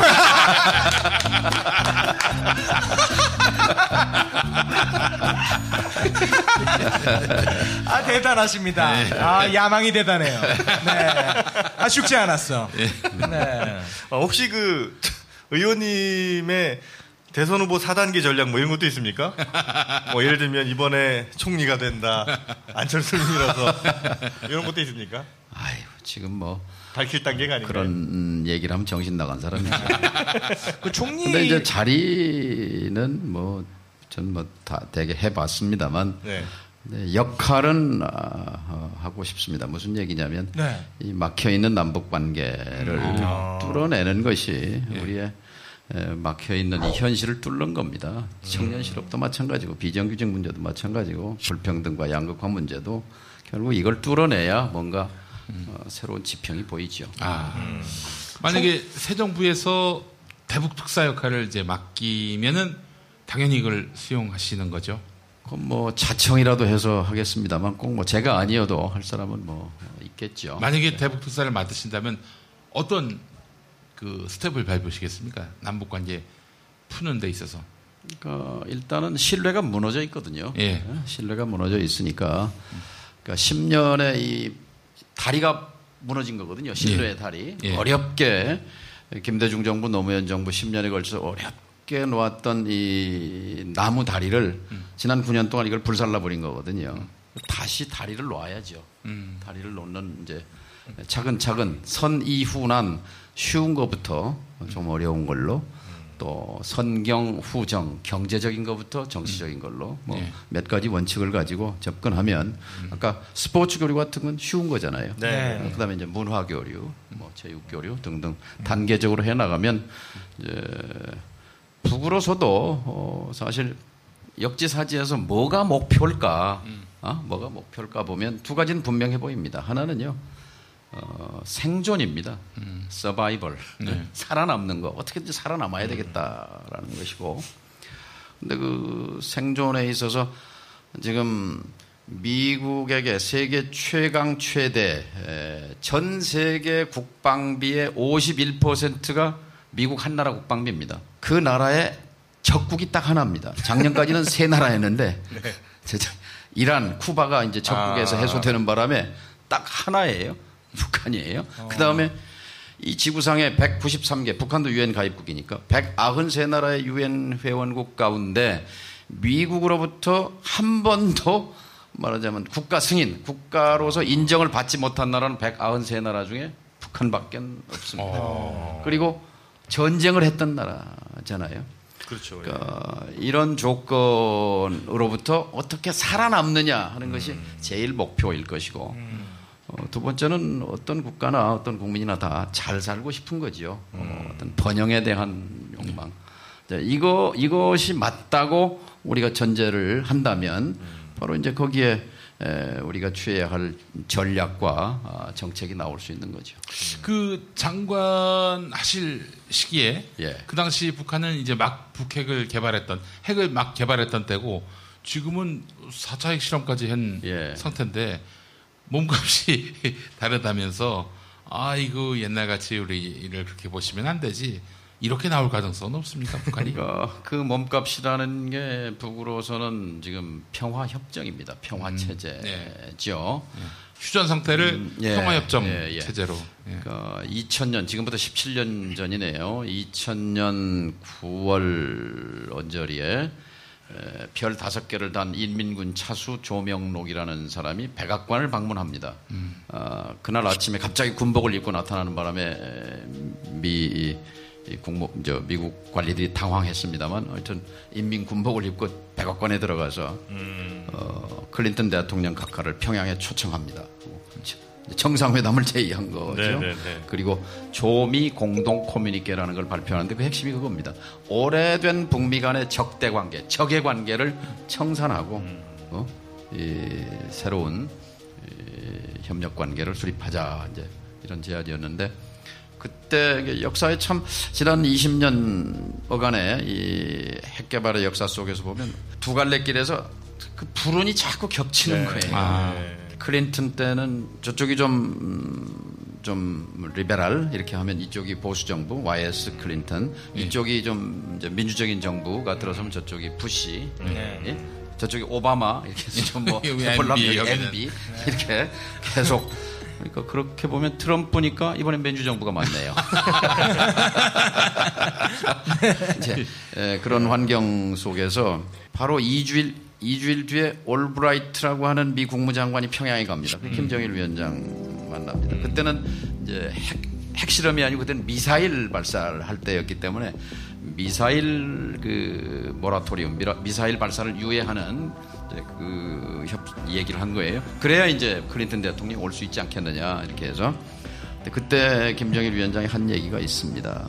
아, 우리에게는 오래된 동맹 하나는 이, 이 지구상에서 사라졌다.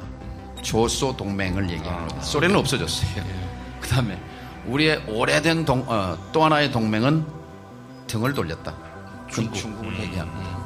적대 관계가 없으면 우리에게 무기도 필요 없다. 어? 그러니까 당신들과 우리가 이 적대 관계를 해소한다면 미사일 실험을 할 이유가 없다. 그런 얘기를 한 건데요. 시간은 많이 지났습니다만 기본 틀, 네. 틀거리는 지금도 똑같다고 생각합니다. 근데 그 김정은 같은 경우에 어, 자신의 어떤 그 위치를 확고히 하기 위해서 계속해서 좀 갈등 상황들을 더 연출하는 이런 것 같기도 한데 이 상황도 역시 마찬가지로 북한이 어, 핵을 버리고 평화를 원할 만한 상황이라고 보시는 거예요? 그러니까 그 개인의 그, 어, 인성, personality 네. 그 문제와 어, 어쨌든 이, 이 문제를 풀어야 할 대화 상대로 인정하는 건 별개의 문제라고 생각합니다. 김정은 체제 또는 김정은의 악마성과는 별, 그거와는 별도로 어, 대화 상대로서 또 문제를 해결해야 할 어, 협상의 상대로 김정은을 인정하는 것은 별개의 문제다 말씀을 드리는 겁니다. 말씀을 들어보니까 확실히 다음 정부의 대북 특사는 네. 우리 의원님만한 사람이 없는 것 같아서 제가 문 캠프에 전달해 놓겠습니다. 그때 그럼 우리 최욱 씨, 음, 최욱 씨를 같이 가는 걸로 하겠습니다.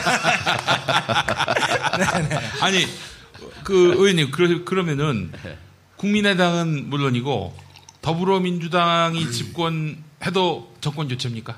뭐 당연하죠. 아, 그렇죠. 네. 음. 그럼 하나만 한 질문하세요. 네. 네. 뭐 이상한 질문을 하고 그래. 아이고 참. 제가 저 중요한 질문이었어. 어, 아까 우리 저, 아, 옷 벗습니까? 옷을 좀 벗어도? 아, 예, 예, 옷 벗습니다. 네. 옷 벗은 김에 또 뜨거운 거 하나 또 민망한 질문 하나 하겠습니다. 예. 아까 이제 뭐 모든 자리는 내가 다 해봤다 이런 말씀 하셨는데 사실 의원님께서 이 총리 자리를 못 하셨단 말이에요. 아, 너무 아쉽죠. 그, 거기에 대해서 일각에서 이런 얘기가 있습니다. 그 참여정부 때 아, 총리 자리를 안 주고 통일부 장관 자리를 줘서 정동영이 토라졌다. 아, 삐졌다. 예. 아, 그건 팩트예요. 아, 팩트입니까? 그건 팩트지. 아, 그럼 넘어갈까? 음. 아, 토라. 그래서 이번에도 토- 그쪽으로 갔나? 국민의당. 총리 약속 받아야 되니까. 아, 혹시 뭐 관련해서 하실 말씀 있으세요? 많이 토라졌다고. 아니, 얘기 그렇진 않습니다. 아닙니까? 사실은 뭐 조금- 비확인한데요. 뭐 이 자리에서 해주세요. 뭐 해도 되죠. 어. 재밌잖아요, 이제. 그리고 돌아가신 강금원 회장이라는 아, 분이 있었어요. 아, 예, 네네. 창신삼이요. 강금원 회장. 예. 음, 2006년 지방선거의 당의장이었어요. 두 번째. 아, 에, 그리고 이제 망했어요. 폭삭. 어? 지방선거에 서울시장 강금실 후보 냈다가 아. 또 경기지사 진대재 또뭐 부산시장 오거돈 뭐 등등 해서 강요들을 총 뭐 한 다섯 명 여섯 명 어, 정말 징발하다시피 해서 예. 붙었는데 하여튼 전패했어요. 전라북도지사 하나 빼놓고. 그래서 저는 그 선거 개표 날 바로 사표 냈습니다. 사표 내고 이제 김근태 당시 원내대표 모셔다가 이제 안녕하십니까. 김근태입니다. 저 소송 걸려야 되는데. 그리고 이제 제가 독일 갔어요. 독일 베를린 대학에 공부나 좀 해야 되겠다. 근데 그때 가지 말라고 네. 어, 우리 강금을 하죠. 그때 8월 달에 그 보궐선거가 있었어요. 그 성, 성북에. 네. 그래서 출마하라고. 아니, 지금 선거 망쳐서 지금, 어? 석고대제하고 내려놓고, 어? 관련 사람이 무슨 출마냐. 나는 그런 염치로는 못, 내 염치로는 그런 출마 못하겠다. 네. 저한테 아무튼 세 번, 네 번, 다섯 번, 어, 노, 노 대통령의 뜻이라고, 어, 뭐 나중에는 떨어지면 총리하라 하고 제안도 한 적이 있죠. 네네. 총리가 오, 재밌다, 문제가. 아니라 네. 예, 예. 거기까지만 얘기 드리죠. 아, 왜요? 어. 근데 자리가 중요한 게 아니고 예. 그때 뭐 그 책임지는 게 저는 중요하다고 생각합니다. 어, 그러면 이거 하나 제가 또 여쭤보고 싶은 게 있는데요. 아, 그 유시민 장관이 전 장관 유시민 작가가 우리 의원님을 두고 정동현 의원은 참여정부의 곶감만 빼먹는다. 이런 정말 막말을 쏟아냈던 저는 자세할 수 없었습니다만 의원님은 자세하시더라고요.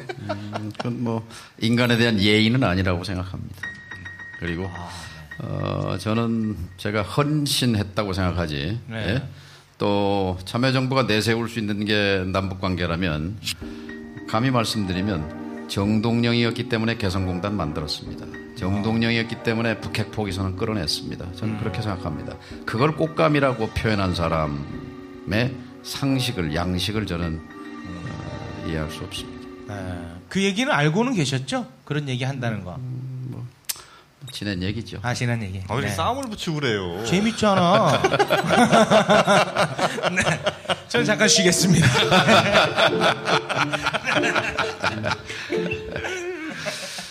혹시 지금은 그 민주당 인사분들과도 뭐 이렇게 친하게 다 지내시나요? 아니면 인간적으로야 다 같은 식구죠. 어, 전에 문재인 어, 대표가 제가 순창에 감자농사 1년 지었어요.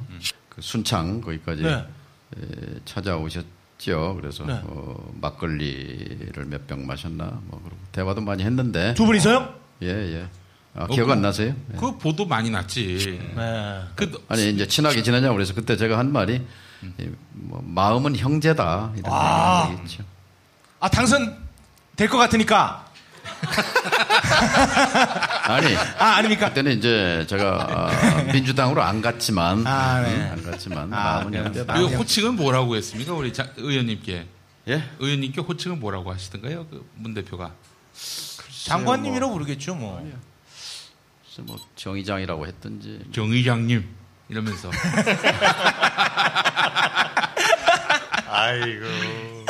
그러면 저 결국은 다시 합치는 게 맞다고 보시나요? 저는 앞으로 한국은 다당제로 가야 된다고 생각해요. 아, 다당제. 예, 예, 예. 예. 왜냐하면 합의제 민주주의의 방향이 왜냐하면 5천만의 그 이해관계를 두 정당이 수렴할 수 없습니다. 그리고요.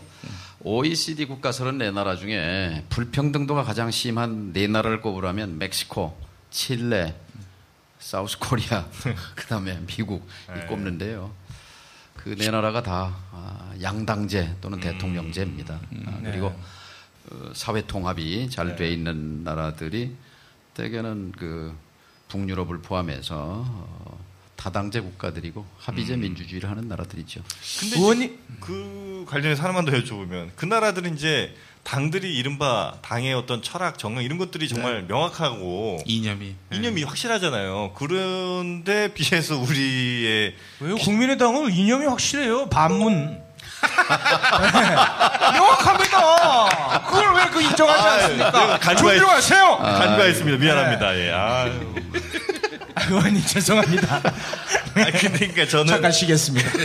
그런 이념적 차이가 사실은 뭐 국민의당, 뭐 민주당 등등해서 정의당 말고는 크게 차이가 이게 이제 없지 않나. 선거제도를 그래서 바꿀 필요가 있죠. 예를 들면 지금 녹색당 있지만 의석을 못 갖잖아요. 그러나 네. 의석을 가질 전망이 있으면 지지하겠죠. 어, 또 다양하게 그런 그 뭐 청년들이 당을 만들어서 5%를 얻으면 15석을 의석을 갖게 되는데 이렇게 해서 다양한 목소리가 어, 정책 결정 과정에 네. 포함되도록 해야 하고 또 특히 쭉 가다 보니까 지금 사실은 이 국회가 귀족원처럼 됐습니다. 음, 우리 국민의 1% 안에 들어가는 사람들만 들어와 있어요. 그러니까 99%가 대변이 안 되는 거지요. 이 국회가 구조적으로 5천만을 예, 적절하게 대의하기에는 문제가 있는 구조입니다. 그래서 어, 선거제도도 대수술을 해야 된다. 아니 그러고 보니까 비율대로만 따지면 전 국민 한 500만은 법조인이어야 돼. 다 검사 변호사 출신이야. 그렇죠. 법조, 기업인, 네. 언론인, 학계 50%가 넘거든요. 그러니까요. 우리 의원님은 뭐 지금 이런 질문하기는 좀 그렇습니다만 어찌됐든 간에 대권을 또 꿈꾸시겠죠? 아 그럼요. 글쎄요. 대권이란 말은 사라져야 할 말이에요. 아. 사실 새 정부에서는 대통령이란 말도 바꿨으면 좋겠어요. 명칭을. 예? 어. president라는 게 이제 preside 사회 보는 거에서 나왔잖아요. 예? 사회 보는 거. 그럼 그러니까 MC로 하면 어때, MC? 뭐 그것도 아. 대한민국 MC. 국민 MC네 진짜. 그래요. 그래서 국, 국민의장. 예? 국민의장. 국민의장. 국민 의장, 시민 의장. 이게 맞는 표현이 대통령권주의적이고 대권이란 말도 무슨 대권입니까? 아. 그러니까 아무튼 지금 우리가 이제 통상적으로 생각하는 대권 어떤 뭐 아직까지도 의지는 있으시겠죠? 정치인은 저 초선 재선 의원만 되면 다 권력 의지를 갖습니다. 근데 권력 자체가 필요한 게 아니라 자기가 꿈꾸는 히- 세상을 한번 어, 펼쳐보기 위해서 다들 꿈을 꾸는 거죠. 어, 저도 어, 뭔가 아, 권력 자체가 제 목적이 아니라 아, 세상을 이렇게 좀 바꿔봤으면 좋겠다는 열망은 여전히 있는 거죠. 그 열망은 커져 심플하게 있는 거죠. 바꿨으면 하는 게 어떤 게 있습니까? 심플하게. 서울역에서 기차표 사서 저 압록강 넘어서 만주로 시베리아로 가는 거 그거 하나 만들어내면 제가 아. 정치하면서 가장 큰 역사에 대한 기여가 되지 않을까. 아, 그렇군요. 그러니까 옛날에는 국가 권력을 장악하겠다. 이게 사실 에, 뭐 지금도 많은 정치인들이 꿈꾸는 것인데 아, 의원님은 확실하게 그, 이, 그 꿈이 있어요. 어. 남북 문제를 확실하게 풀 수 있는 그- 그 문제가 풀면 다 풀려요. 우리 정치도 그렇고 경제도 그렇고 사회도 그렇고 다 이 분단 논리 위에 서 있거든.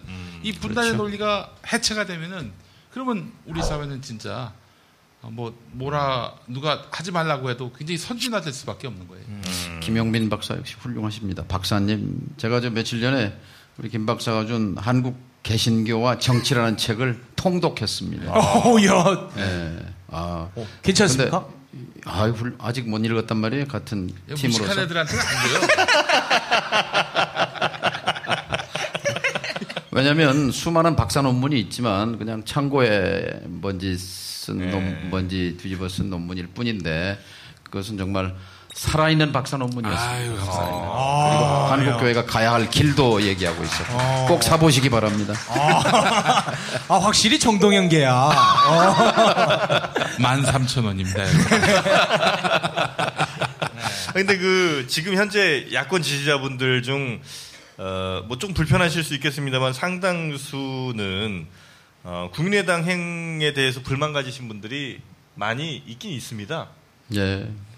그거에 대해서 어, 뭐 그분들께 뭐 합리적인 이유를 좀 말씀해 주실 수도 있나요? 저는 문재인 대표와 노선에서는 뭐 큰 차이가 네. 없다고 생각합니다. 그런데 에, 이른바 이제 패거리 정치 부분에 대해서는 동의할 수 없습니다. 아, 그걸 이제 패권이라고 말합니다만 음. 네네네. 가령 내 편이 아니면 적이 돼버리는 어, 이런 편협한 어, 그런 음, 뭐 스타일이라고 할까요? 그런 문화로는 저는 집권하기 어렵다고 봅니다. 왜그 문제에 대해서 어, 정시, 직시하지 않는지 네. 그 부분에 대해서 안타깝게 생각합니다. 그게 무슨 말이냐고 물으실 수 있어요. 근데 한 예를 들면 춘천에 저랑 친한 정치인이 하나 있습니다. 네. 근데 그분은 서울에서 대학 나오고 지역에 가서 시민운동가였어요. 김진태 씨는 아니죠? 아닙니다. 그게 김진태가 안 나오게 안 나올 수 있었던 상황인데 김진태를 아. 만든 상황을 얘기하는 거예요. 어, 네네네네네. 그러니까 어, 시민운동가였어요. 그 지역 지역에 신망을 받았죠. 근데 이분이 김대중을 지지했어요. 후보 네. 김대중. 춘천은 영남보다 더 보수적인 아. 동네입니다. 근데 거기서 출마하면 떨어지잖아요. 예. 자꾸 떨어졌어요. 근데 요 전번입니다. 여론조사 했는데 압도적으로 1등이에요. 동정론도 됐고 어. 자격은 뭐 충분히 넘칩니다. 음.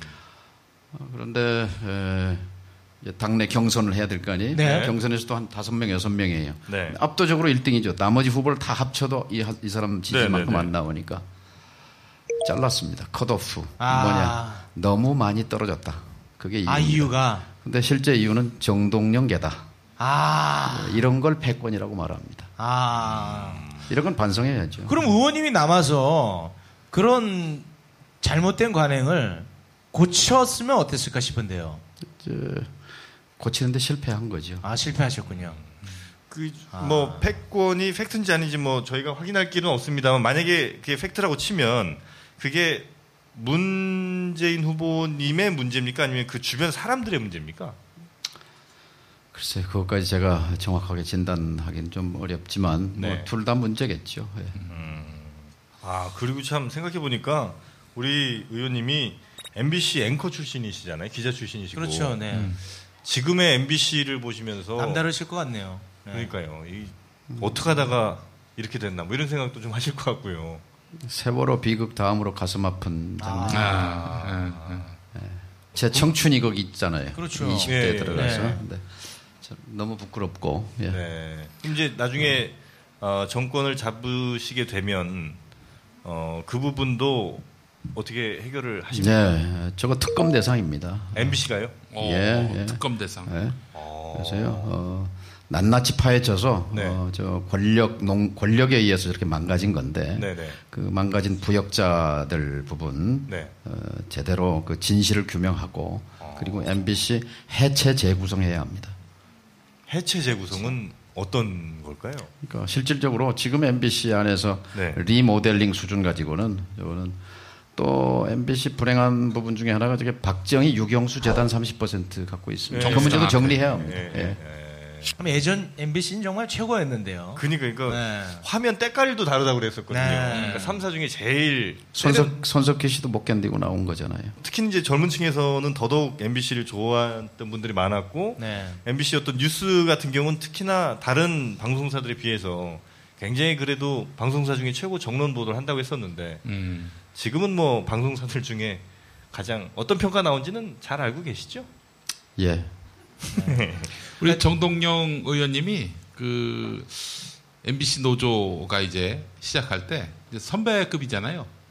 그렇죠. 월급 한 달치 그냥 노조에 아. 개척하신 일도 있으시고. 어, 가장 그래도 의미 있게 생각하는 것은 어, 87년 12월 9일 지하 구내 식당에서 40명의 기자가 모여서 MBC 노조를 만든 일입니다. 그리고 6개월 뒤에 그 노조가 1,500명짜리 노조가 됐죠. 아. 혹시 저 통일 몇 년 후에 가능할까요? 제가 얼마 전에 쓴 책 이름이 10년 후 통일입니다. 10년 후. 아 10년 후 제- 통일. 음. 어. 그 10년 후 통일이라는 말은 이제 통일에는 둘로 나눌 수 있죠. 법적인, 저- 즉 법률적인 통일이 있고 그 전에 사실상의 통일. 네네네. 네? 그거는 뭐 사람, 돈, 물자가 자유롭게 오고 가면 그것은 사실상의 통일 단계라고 말할 수 있죠. 그냥 있는다고 되진 않을 테고 조건이 좀 있겠죠? 예를 들면 뭐 말하자면- 내가 대통령이 돼야 된다든지. 그게 최우선이지. 아, 정권 정권 교체가 돼서 네. 어, 그 지난 민주정부가 10년 10년의 그 빛나는 유산이 있잖아요. 네네네. 즉 한반도 문제를 남과 북이 주인이 돼서 이렇게 그 금강산 관광도 만들고 개성공단도 만들고 개성공단과 관련해서는요 독일 통일의 설계사라고 불리는 분이 있어요 에곤 바르라고 얼마 전에 작고하셨는데 네. 삼인당의 이제 브란트 수상의 오른팔이었어요 음. 그분이 설계자였는데 제가 아까 독일에 갔을 때 그분을 뵀어요. 무릎을 치는 거예요. 내가 만일 동독에다가 서독에 공단을 집어넣는 발상을 했더라면 네. 통일 과정이 훨씬 쉬웠을 거다. 이러면서 자 이것은 내가 보기에는 한국형 통일 방안이다. 바로 개성공단을 하나 만들고 두 개 만들고 지금 개성공단이 만들어진 걸로 생각하는데요. 개성공단이 원래 공단만 800만 평입니다. 공단만. 근데 현재 돌아가고 있는 건 30만 평이었어요. 그러니까 원래 계획 대비 뭐 조그마한 이 땅콩만한 그런 규모로 돌아가는 것이고 개성공단 하나만 완성했어도 원래 완성 목표 연도가 2012년입니다. 아. 그랬으면 그것이 북한 경제 전체 규모의 다섯 배 정도 크기가 되어버립니다. 개성공단 하나가요. 그리고 또 노무현 대통령이 그 2007년 10월 4일 정상회담에서 합의한 황해남도 강령군 해주협회 거기에 또 어, 그만한 규모의 제2 이 해주공단을 만들기로 했었고 이렇게 갔더라면 사실상 사실상의 통일 단계에 우리는 살고 있을 뻔했죠. 그 점에서는 제가 죄인입니다. 네. 이 개성공단이 얼마나 중요하냐면 그 개성공단 모델을 배우기 위해서 이 서해안에 일곱 개, 동해안에 일곱 개, 압록강변에 일곱 개, 스물두 개의 경제 특구를 설치합니다. 뭔가 해보려고 하는 계획은 갖고 있는 거예요. 네네네. 근데 어쨌든 어, 우리 하기 나름이죠. 10년 후 사실상의 네. 통일로 충분히 갈 수 있다 생각합니다. 네. 통일은 대박입니다. 네. 아 우리 저 박근혜 전 대통령 의원 시절엔 안 친하셨어요? 어, 제 후원회에 한 번 온 적이 있어요. 예? 후원회. 진짜로요? 예, 그래서 제가 그 담례로 밥을 한 번 산 적이 있죠. 단둘이요? 예. 단둘이요? 이야, 이거 재밌네. 아 이거 옆에 최순실 씨도 없었고 어, 그때는 뭐 그렇게 잘 몰랐어요. 대충 몇 년쯤이었습니까 그게? 2000년 언저리 초선 때 초선 때. 아, 후원회 오셨다고요? 어. 뭐 헤어스타일 같은 거는 그때는 올림머리는 아니었던 것 같아요. 면회는 한번 가세요. 이럴 때 대응을 잘해야 돼요. 또. 제2의 사면파동이 하여튼 뭐 저희가 아, 오랜 시간 뭐 통일이라든지 어, 또 우리 뭐 대선 관련해서 여러 가지 좀 여쭤봤는데 네. 저희 방송 나오셔서 혹시 이 얘기는 꼭 한번 해야 되겠다 이렇게 생각하신 말씀이 혹시 있으셨을까요? 그냥 살아남아야 되겠다 이런 생각 갖고 왔어요. 두 분이 하도 뭐. 아, 근데 저는 오늘 너무 재밌었어요. 아, 그래요? 네. 다행입니다. 아, 의원님이 의외로 좀 이렇게 권위가 없으시고 좀 격식이 없으시네요. 아 그래요? 예. 유머가 있으시고. 어, 유머도 있으시고. 네. 네. 역시 이래서 사람들은 제 콤플렉스는 재미없다는 거예요. 아니에요. 네. 확실히 좀 나락으로 떨어지시니까 아주 네. 아, 호흡하기가 아주 한결 수월하네. 네. 이래서 다 이렇게 고초를 겪어야 됩니다. 한 번 정도. 한 번은. 겪어야 네. 지금까지 함께 해 주신 국민의당 정동영 의원님이었습니다. 큰 박수 부탁드리겠습니다. 고맙습니다. 네. 감사합니다.